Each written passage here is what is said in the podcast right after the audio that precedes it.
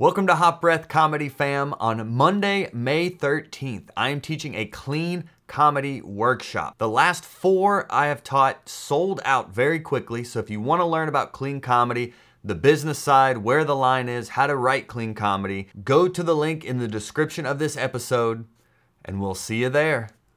Welcome back to part three of our Pro Talk series, Hot Brethren and Sistren. I am your host, comedian Joel Byers, and this is Hot Breath, the show where you learn comedy from the pros. Our mission is to cultivate the next generation of great comics. And the past two weeks, we've talked about your comedic persona, your comedic attitude. And now this week, we're diving into joke refinement, when to keep it, when to get rid of it, how to get feedback, etc., etc., all to help you level up your comedy game. This episode took place live in our Hot Breath Pro Comedian Incubator, where all of these comedy authors came in to join us to answer members' questions and share their wisdom. So if that's something you think would help your comedy, Go into the description of this episode and click Join Hot Breath Pro to take your comedy to the next level in the world's most supportive comedy community. I hope to see you there, but in the meantime, in between time, there is only one thing left to do, and that is inhale a hot breath with Pro Talks Episode 3. Ah. Which, to... which is an interesting piece because that also went into one of the other common lessons, which was don't be so quick to throw your material away. Mm-hmm. You know, mm-hmm. which is it may not have worked. There's the chance that it may not have worked because hey, it just wasn't funny, but it also might be you might just need to change this. You might need to change right. your attitude, the word of your attitude, the look you give, something just tiny, tiny thing might just need to be changed just a little bit. Yep. And yeah. if you believe in it, that's something like mm. definitely for comics and like younger comics too. Like when it comes to like editing and quote, like, you know, killing your babies, as they say, getting rid of these jokes, sometimes it's not killing the baby. Sometimes you're shelving it. You're just putting it to the side for now and you can come back to it later. You know, I've had jokes I put to the side that came back to three, six years down the line or a month down the line. So there's part of that that, well, if I move it, get rid of it now, it's gone forever. It's just like, no, put it on a shelf, let it ferment, let that funny fester in there, and then it'll grow again and you'll find a place to put it. Or it is if it's something you really believe in, like the the the uh the joke from my comedy special about comparing uh, Mexicans and Chinese people which I mean, hearing me say that, I already realize how un, un I, how cancelable that sounds. But it really grew, it grew sarcasm. Quick, turn on sarcasm mode. Chinese people. That's gonna be my Shane Gillis moment. In like ten years, they're gonna pull up this clip. Joe Byers said Mexicans and Chinese people. But what it stemmed from was actually me being a dishwasher, working with Mexicans and realizing, oh, we use these people for labor and we like exploit them just for services. And I was like, who else do we do that for? And I was like, oh, we do that for Chinese people. So the joke started with that realization. And then when I first started trying it, I had I had a, a woman at a show yell at me racist for me even just bringing this topic up because I, I, was new. I didn't know how to actually. I didn't know the premise. I didn't know what I was right. talking about, but I knew something was funny there. So I kept working it. I kept looking for different angles. I kept looking for new connections and that started to find the funny moments within it and then built it out into one of my favorite bits I've ever written. But it started out as like not funny, but it was interesting to me. And I truly believed my sense of humor told me there's something here. And I kept following that instinct and I ended up working through it, that awkwardness and discomfort, and then finding the funny within it. So there's kind of two routes there. If it's really picking at you and you really believe something is there, keep working away at it, keep trying to find the funny angle on it or just shelf it and you can find a new home for it later. That's kind of the two ways to approach a joke that you're like, it's just not working, you know, which we all go through at all times. Yeah. No one's mm-hmm. immune to it. Even new jokes are right now, you know, it's still that process of finding the funny angle within it. No one's no one's immune to that developmental stage of joke writing. Oh no, no. Like I even still find myself like writing something down and going, great joke I step away, I come back, I read it, and it's like, mm, Robin, that's just a premise.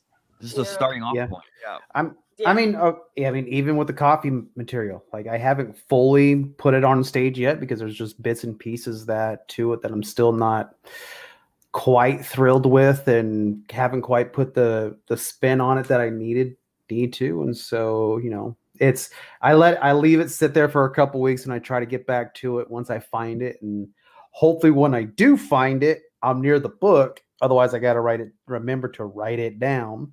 Yeah. Um, which is always the pain in the neck part for me because I fail to write it down and then I forget it.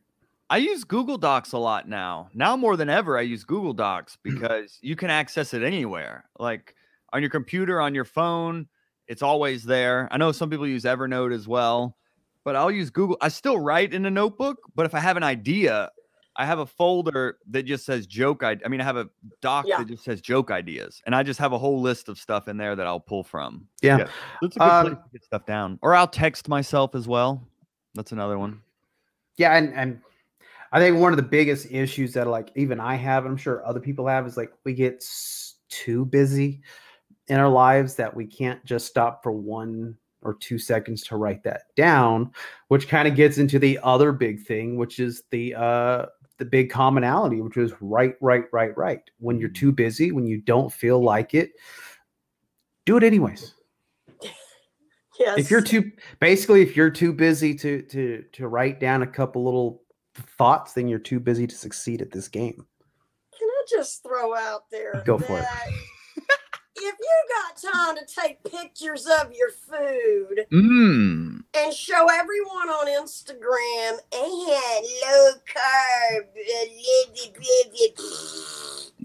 that's the time it would take you to write down the thought of a joke. Preach on. If you have time to post your food on Instagram, you have time to write a joke. Just Amen. please don't tell me you don't have time because I saw that hamburger dinner you got at the restaurant the other night. You have time to do that. You know, it drives my husband like almost insane sometimes because I have to tell him, no, baby, I'm not texting. Mm. I had an idea. And he's gotten really used to the fact that like we'll be on a date or something and we'll be like just, in, and I'll just whip out my phone. And so we'll like, we'll have a conversation and I'll pull out the phone and write something down, even if it's just a premise. And in the beginning, he used to be like, you know, we're on a date. Why are you texting? Why are you on Facebook? And I was like, I'm not. I'm in my notes. Mm-hmm. And I'm, I'm, I'm right. And, and that he doesn't care about. Oh, well, if you're writing notes, go ahead. Don't let me bother you.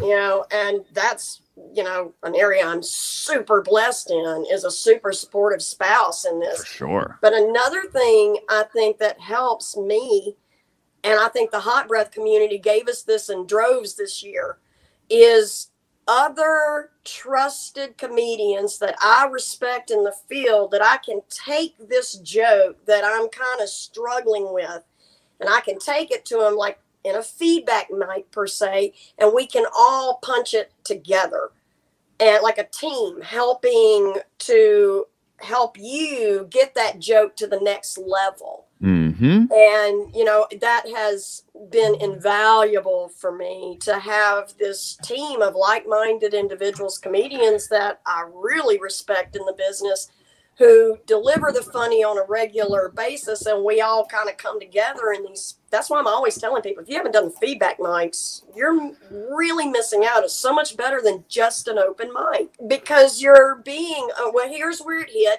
here's where it kind of lulled maybe try this, maybe try that, maybe try this. And next thing you know, you've got this seed and you walked away from that feedback mic with a whole flower. Yeah. Mm-hmm.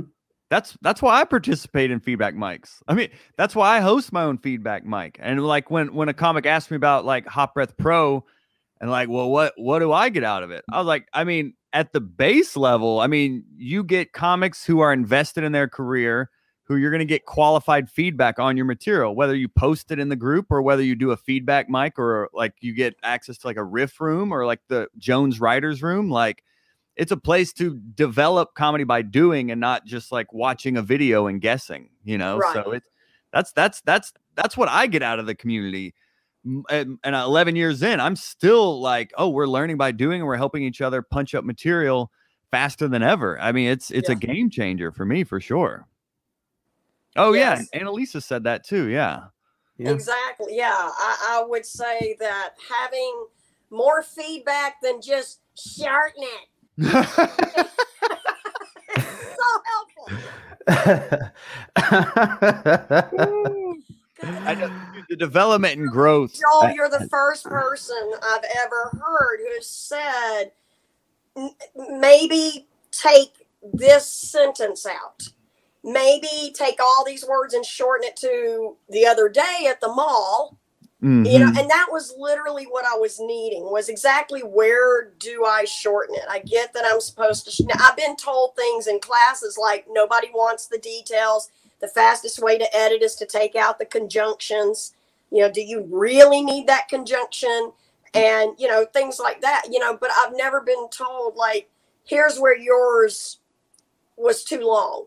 You know, take this. We need this amount of the detail, but not that amount. And Mhm. literally, I couldn't for six, almost seven years, could not write a one liner to save my life. And within a year of Hot Breath, I was winning joke of the day with one liners That's awesome. that I learned how to write through Hot Breath. wow. Boom. Clip it, post it. Boom.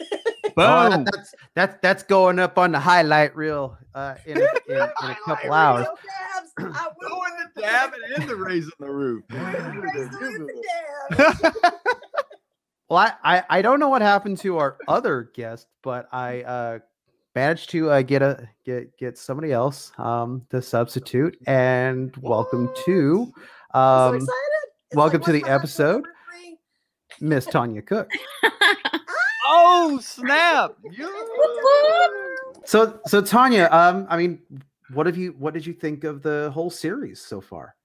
Oh, I didn't watch any of it. I'm just here to say hey. I love She'll go back and watch later. Um, long didn't I read. just wanted to be on camera. Yeah, right. right? no, no, no, no. I I watch it. I'm just kidding, of course. Um, comedians. Um, no, I absolutely. It was very informative. I I was, you know, I've always got my pen and paper anytime you all come on, as I do now, and taking notes. Yeah, I have my own notebook for. I mean, it's seriously, I'm like a sponge, and I'm just like soaking it all in um it's amazing like i don't know it's like i'm constantly surprised it just like you know it's like i'm just being hit with some more knowledge um yes.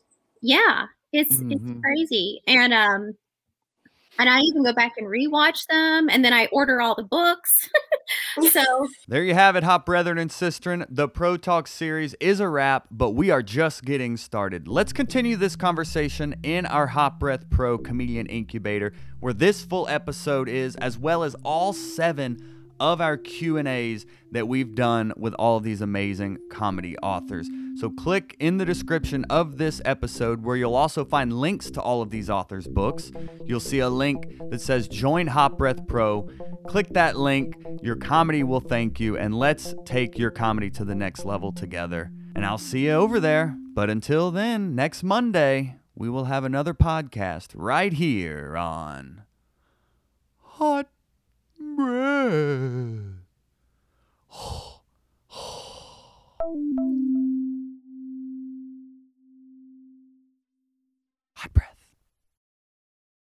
This episode of Hot Breath is sponsored by our Patreon. If any of our content has helped your comedy career, join our Patreon linked in the show notes and get positive comedy karma for life. Probably.